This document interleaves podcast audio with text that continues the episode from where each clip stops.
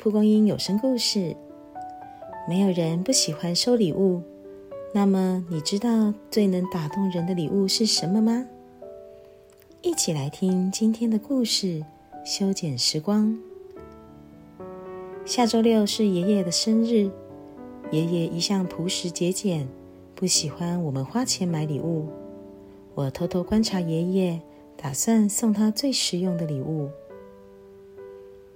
今天妈妈下班来爷爷家接我，回家路上，妈妈问我观察到爷爷需要什么了吗？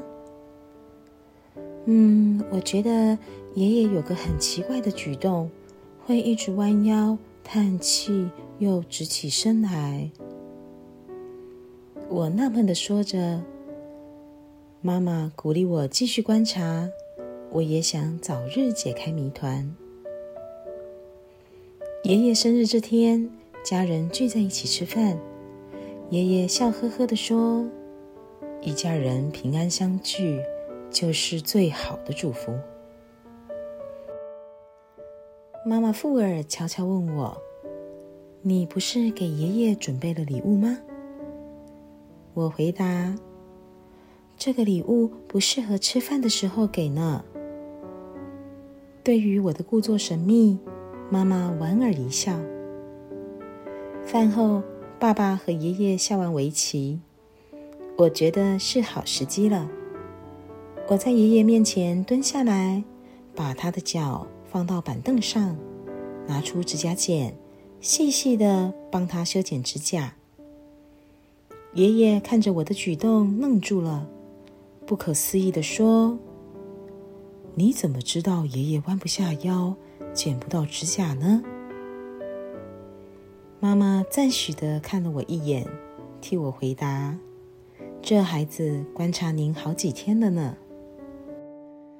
奶奶还在时，都是她替我剪指甲。听着爷爷的话，我知道他想起了从前和奶奶修剪指甲的时光。爷爷继续说：“现在回想。”才知道以前有多幸福呢。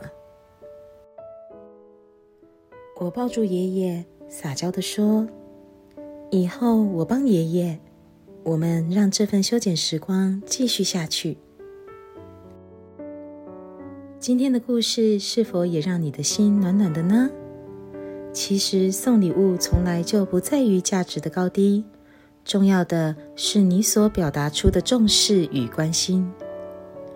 在这个适合送礼物表达感谢的季节，祝福大家都能感受到满满的爱。